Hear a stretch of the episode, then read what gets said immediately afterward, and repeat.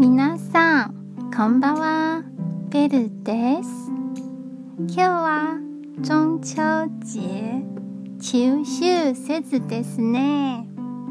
台湾に伝わる月のお話をします。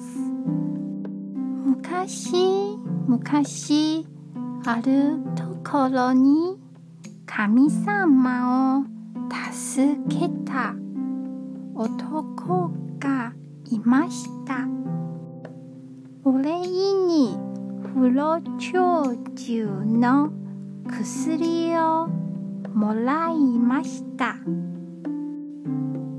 ところがそれを奥さんが食べてしまいました。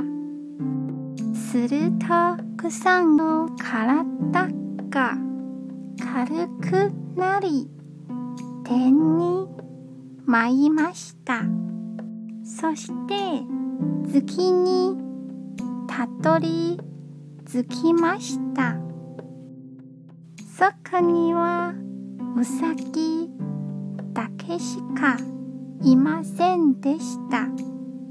彼女はそこで暮らしました。というお話です。なので月にはウサギと女の人がいると言われています。あなたの町ではお月様が見えていますか？今日も一日お疲れ様でした。ゆっくり。おやすみくださいね。